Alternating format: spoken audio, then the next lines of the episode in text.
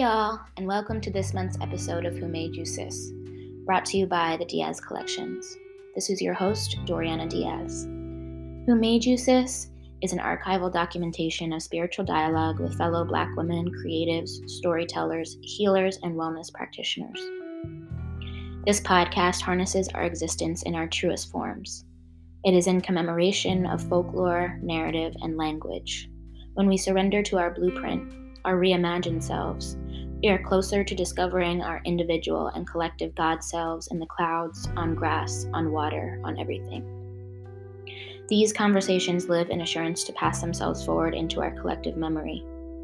In this episode, we'll be in spiritual dialogue with Chloe Dulce Lugueso. This episode is entitled Life I Swear. Chloe Dulce Lugueso is a Congolese-American writer, mother, and advocate for women whose work is driven by discourse on identity and healing. As a storyteller, she supports creativity and belonging of underrepresented women and seeks to deepen understanding about and within communities. Chloe is the executive producer and host of the podcast Life I Swear and author of Life I Swear, Intimate Stories from Black Women on Identity, Healing, and Self-Trust, through which she explores nuances and insights on mental wellness told through the lens of women in the Black diaspora. Her work has been featured on Essence, Tavis Smiley, Fox, ABC7, and The Good Trade. This is a particularly special episode. Chloe is not only a dear friend, but to chat with her about this new book was extremely sentimental. Let's get into it.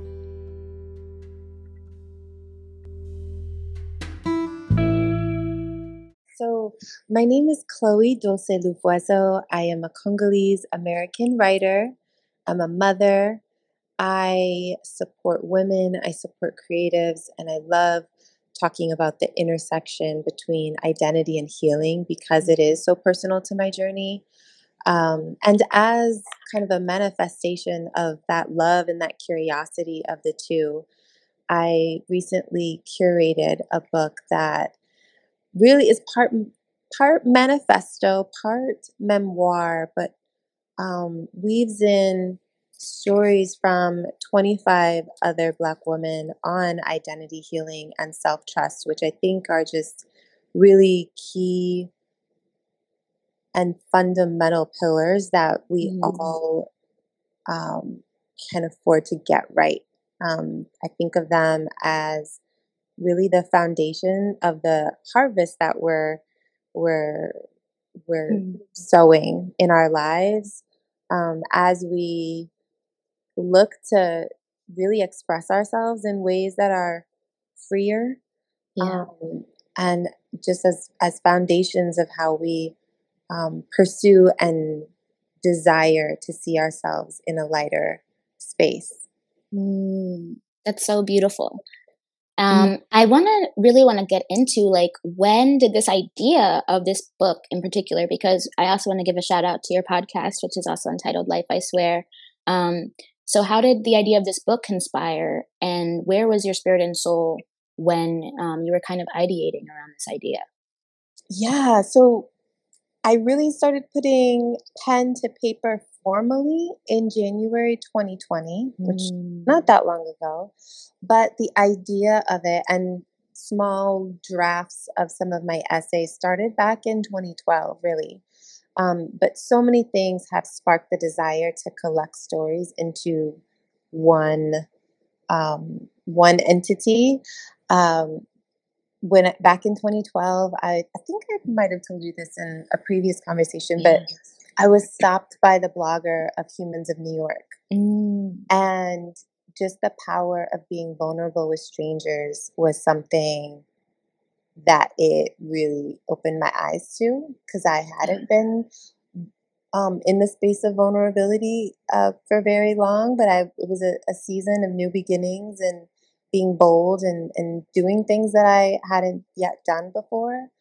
And then following 2012, I worked at this human services agency where we supported people in New York and across all of the boroughs who were at risk of homelessness or mental health challenges. And that, in the spirit of storytelling, really cemented the dignity of storytelling in everyone.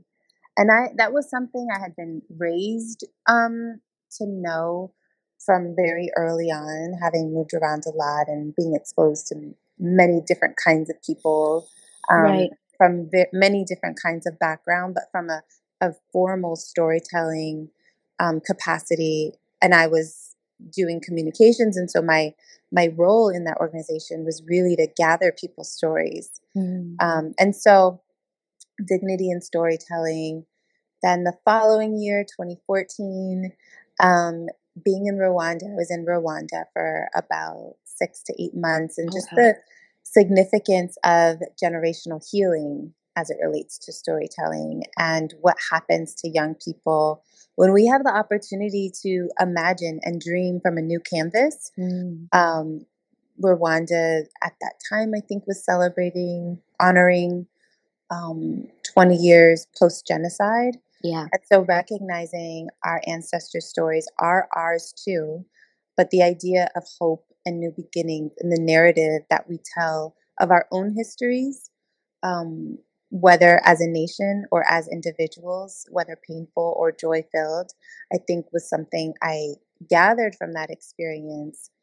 And then, 2015 to 2016, I became a mother. And I think for that time, seeing very clearly the many versions of me, who I was becoming, who I used to be, realizing the wounds I needed to heal in preparation to guide someone else's life. And just knowing that foundation setting within me was going to be just as important as still having desires that I wanted to pursue. And so the balance of the many versions of ourselves. And so collectively, a couple years later, and one of your questions was, where was my spirit and my soul at the time? Taking all of that kind of informed the need for storytelling. And then by the time I decided to write my essays, my spirit and my soul in that season of my life were, in all honesty, hurting. Yeah.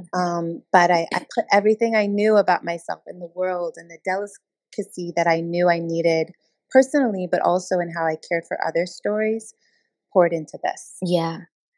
Yeah. And it really incredibly shows up in the book. And it's so interesting that you say you kind of started these writings like 9 years ago. You said in 2012. And all the things that conspired to bring you to this moment is pretty exquisite when you really think about it. I love that idea of kind of like the generational healing and becoming a mother too, because I think a lot of times I connect storytelling to motherhood in some ways, just based off of my own experiences, but also the idea of birthing a story.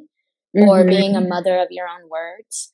And I think tending to those words and tending to those stories in the way mothers tend to their young, or nurturing your stories and nurturing your words in the way that mothers nurture their young. And I think there's something very intrinsically linked about that for me in some way. It just feels quite spiritual. And so I love that. And it is like you gave birth to this book. This book is, came from you. Was conspiring for however long you tended to it and nurtured it and maybe punished it in some ways, my gosh, yes. And so I think that there's something really brave and courageous about putting that out into the world. Not only that, but being brave and courageous with yourself internally as you're, like reckoning with it or creating it. And when you include other people in it, which is exactly what you did, I think that is just a whole other level of like the ways in which you've nurtured those women. I know you've nurtured me. And so I think that there's a mother to it all, Yeah. And so I really appreciate that about it. And I think that's what makes storytelling and writing, at least to me, so incredibly powerful. So I want to know too, is what authors have inspired you to evolve and like expand your writing rituals? Yeah, I love that question, because actually one of the writers, he's a poet, his name is Derek Walcott, and he wrote this poem called Love After Love. And actually one of my own essays in the book is called Love After Love. And it's this idea of, he doesn't call it this, I don't believe, but coming home to yourself. Yeah. And it's, you know, when you've gone through heartbreak and it's take down kind of the photographs that remind you of the things that were nostalgic from the past, that might prolong your heartbreak. Yeah. Take down the love letters, but also just feast with yourself, feed your soul. And I remember back in 2019 when I was going through an immense heartbreak, a multitude of heartbreaks. My mother framed that photo, that poem, and put it in a frame that I still to this day have next to my bed, and it's called Love After Love. And I think that really guided and was just a gentle reminder every day to feast with myself, serve myself, feed myself. Like Toni Morrison, hands down. Yeah. Also, fun fact, was also named Chloe.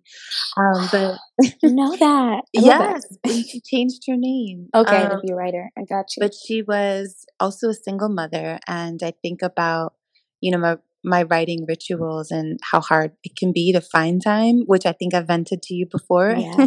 Yes. And just, you know, she wrote about waking up at 5 a.m. every day, just through sheer commitment to write and to explore her artistry. And so that's kind of been something that it's the only way I've been able to find time is to wake up really early. And it's something feels good about doing what I love while the rest of the world sleeps. Mm-hmm. But she wrote, you know, write what you want to read.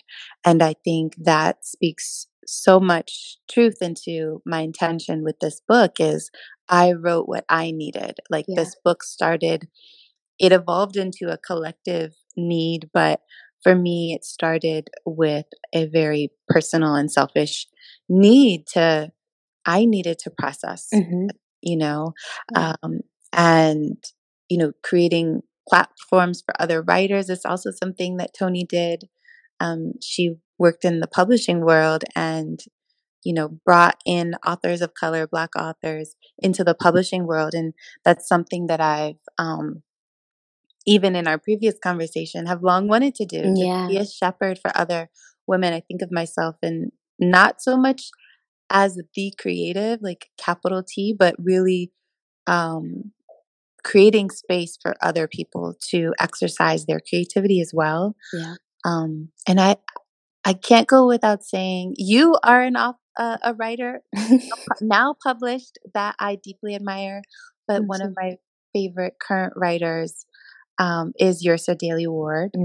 And she's just like, I feel like I'm dancing with her words. Yeah. I love them. They are so, it really feels like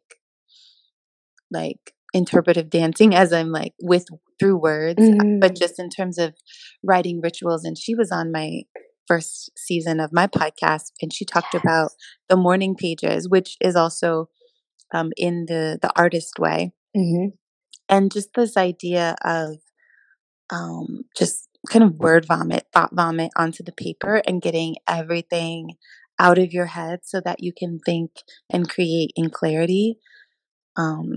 That's definitely been woven into my writing practice. Yes, I love that. And I love that you mentioned her. It's so funny. My partner and I were just talking about Bone recently, and I read Bone about 3 or 4, maybe even 5 years ago. I was definitely, I think, still in high school, maybe a freshman in college, years ago. And I just remember how I combusted when I read it. Like, there's just no other way to really describe.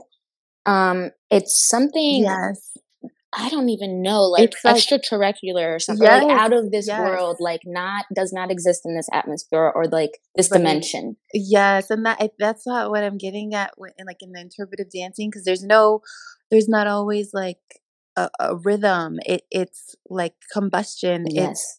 It's like fierce and it's eclectic and it's weird as we are. It's human. It's raw. It's also like delicate and graceful. Yes. And so I feel like people who admire her writing are of the same cloth. Yes. Yes, absolutely. And I think the idea I really love in writing is that many things can exist simultaneously, and many things can exist that often oppose each other. Mm-hmm. And I think that like the chaos, while also the softness that she provides, is so incredibly human. And I think that it's really, really hard to tap into that pulse. Mm-hmm. It's really, really difficult, at least for me when I write. It's difficult for me to find that kind of balance of like, I'm not just here to describe my chaos or me breaking or me being angry. You know what I mean? But can I be angry gracefully? Like, can there be two opposing things that it can exist simultaneously that the reader can feel?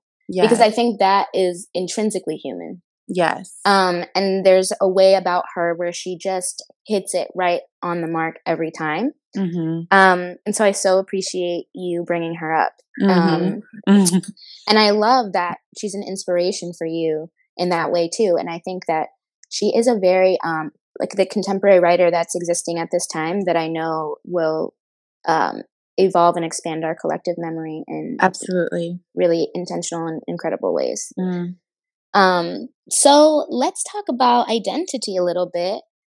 I want to know, I know it's a major foundational theme in your book. And so in what ways have you claimed and unclaimed identities in your life? Yeah, I think now speaking from present day, I claim all that I am. And I used to feel that I had to choose one when explaining myself or even understanding myself. But now I feel like to live full, there's just no sense in denying what I am or what I'm trying to be, what I'm not.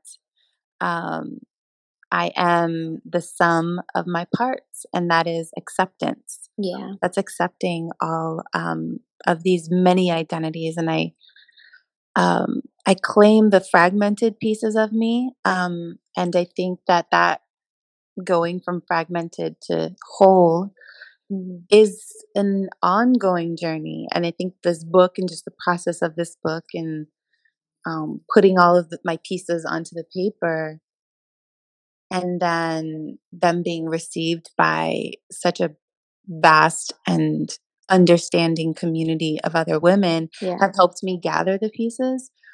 But there's still others that might still be crumbles finding their way to each other to become whole. And so I think I love that, though. It was something I might have, I don't know if resented is the right word, but wanting to really rush through, almost like sweeping them up. Now I know that each of the crumbles and the fragmented pieces almost have to crawl back to each other. Yes. On their own, as if they had their own life. And I'm good with that. You know, I think having seen life take different paces, knowing that there's no like acceleration pedal that I can drive. Yeah. Time is really, has really just been the one thing I've had to let control go over. And I've really leaned into enjoying that process of my pieces coming back together, because there's so much I'm discovering about myself that I wouldn't have if I were trying to, you know, rush the pace. When it comes to identities, you know, and we've had many of these conversations, and I think of identity in a very kind of holistic way. It is race, it is gender, it is sexuality, it is country of origin, it is relationships with family or lack thereof, right? And how we see ourselves as we try and be the filler of those gaps. It is culture and community. It is language. It is artistry. It is expression. It's motherhood. Yes. In all of its ways, as you've described it, even. I love that. It's, you know, the birthing of not just our children, but our ideas and our visions and our projects and the things that we're capable of, allowing them to grow over time. I think all of those fit under the umbrella of identity. Because it's how we see ourselves. How do we identify with the way in which, and or how do we kind of place our identity in this like constellation of how the world is moving around us, right? And so I do think of identity as a very fluid thing. You know, I don't think of it as concrete. And that's why I correlate it very much to discovery, because as we discover new things, and as our perspective shifts, our identities sometimes do too, because we become more enlightened, which means we might gravitate to new kinds of communities and identify with them differently than when we weren't informed by those experiences. So I think, of identity, the place I am now with it. It's the sum of my parts. It is also an evergreen experience that won't ever stop. And so there's no service to me if I become too rigid with my own identity, because that means that I am denying myself the possibility and opportunity to grow and expand in my own ways. Right. And if I'm judging myself in that way, then that means I'm judging other people's identities as well. And so I just, holistically, identity is just this, it's a plant that you don't know where the branch is gonna like pivot, you know? So I think of it like that these days. Oh my gosh. I really, really, really can relate. And also really appreciate you saying that, because I've been struggling a lot with being quite rigid with my identity, I think. But I love what you said about I am the sum of my parts, and that being kind of an expression of radical acceptance. And I think like for me, it's really hard for me to accept that I'm not all-knowing.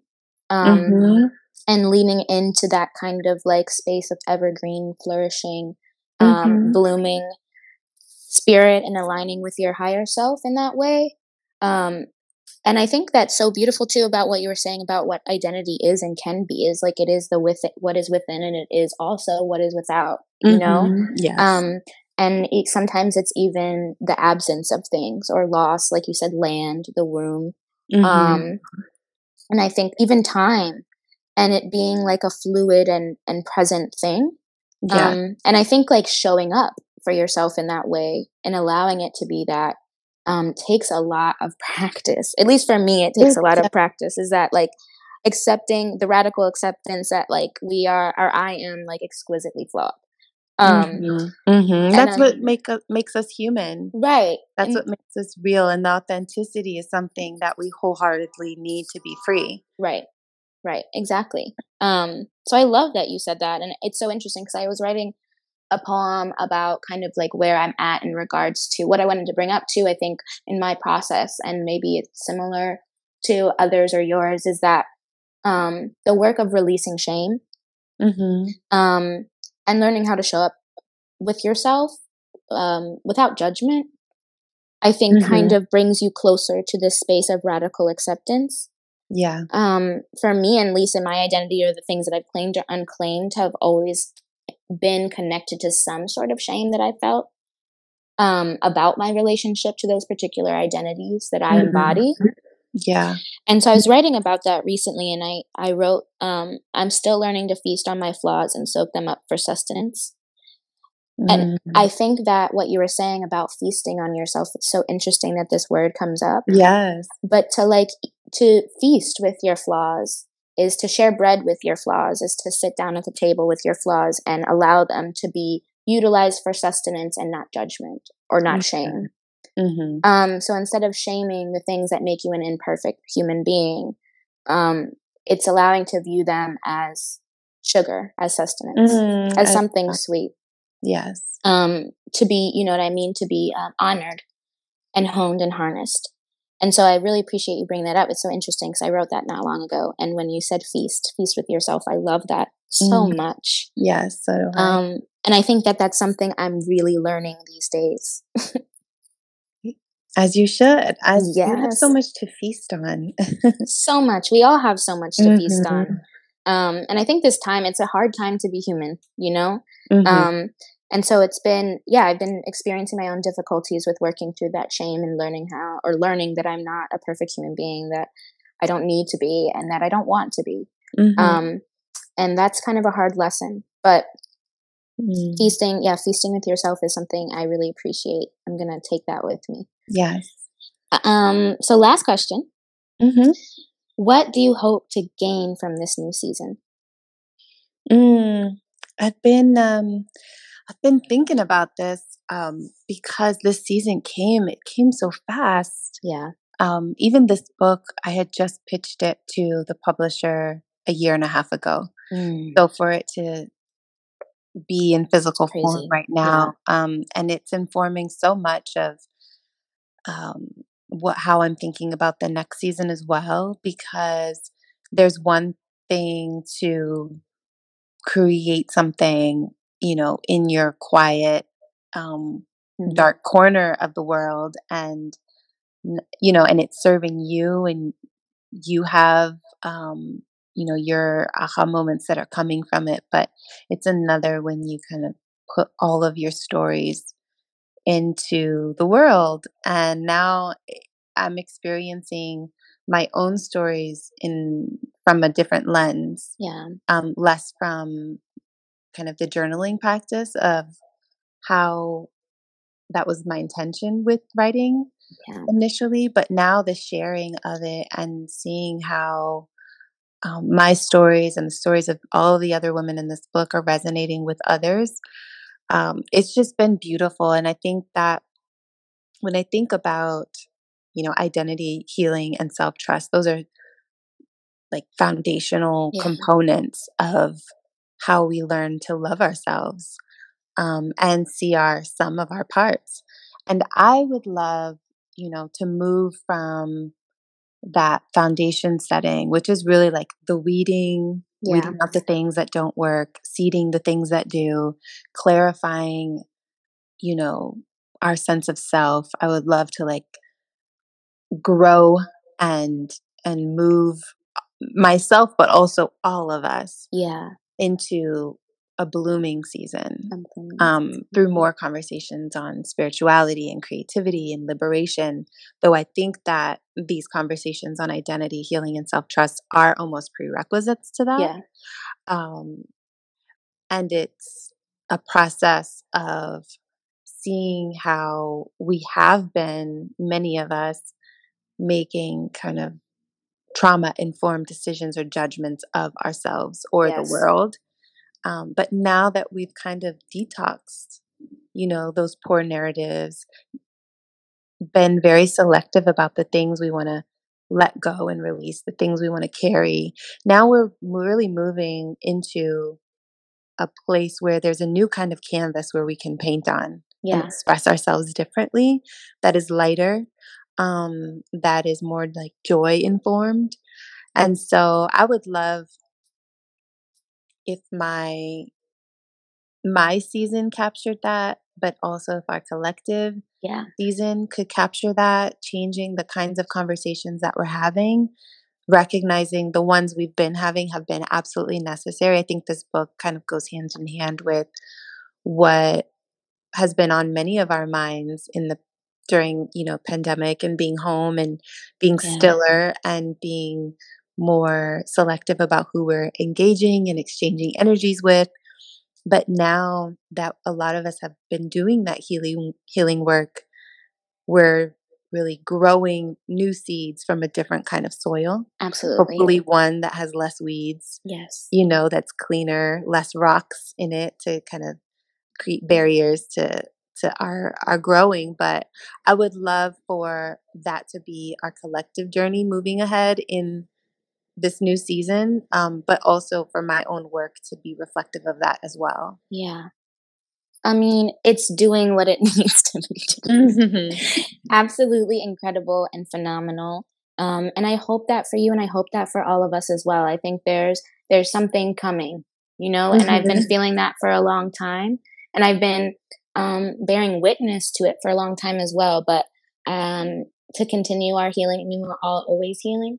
And I think that your work and the work of the people that you have included in your phenomenal book and so many beyond that are doing the work and continue to do the work and are dedicated to it. And I don't know where we would be without community. Yeah. I mean, I don't think it's possible to exist or thrive or even survive without it. Yeah. And so I think that there is such a way in which your book and your words and your artistry has continued to shape the space, especially for people like myself who are kind of coming up in younger generation and who are just inspired and grateful and thankful and overwhelmed with gratitude for all that has been done and all that will continue to be done for, just our radical growth. Yeah, absolutely. And you and I are in community, and I love even, I think our relationship speaks to how we're thinking about connections differently. Yeah. You know, and you and I have never met in person, but I love you dearly. Right. Exactly. You know, so yes. I think even just letting our guards down and being open to connecting in different ways speaks to our openness of like synergy, spiritual. And I think that that's a signal. It's an indicator that we are thinking of intimacy and closeness in a different kind of way. So. Absolutely. Ooh, thank you so much. Thank you. Thank you. Thank you. Thank you. I just want to give a little shout out too. So, for people to purchase your book and any, your Instagram handle and your website, you can just say them. So if people want to purchase your book, they know where to go. Yes. So anyone can purchase. I would love to start with going to your local independent bookstore if it's not being carried there, to encourage them to carry it. Otherwise, you can find the book at most major retailers like Target and Barnes & Noble and Amazon. And if you do, reviews definitely matter. As we're trying to get more Black women voices out there, they count. But otherwise, you can visit my website, which is www.chloelugueso.com, and all book information and social information is there. Beautiful. Thank you so much, my love. This was an incredible conversation.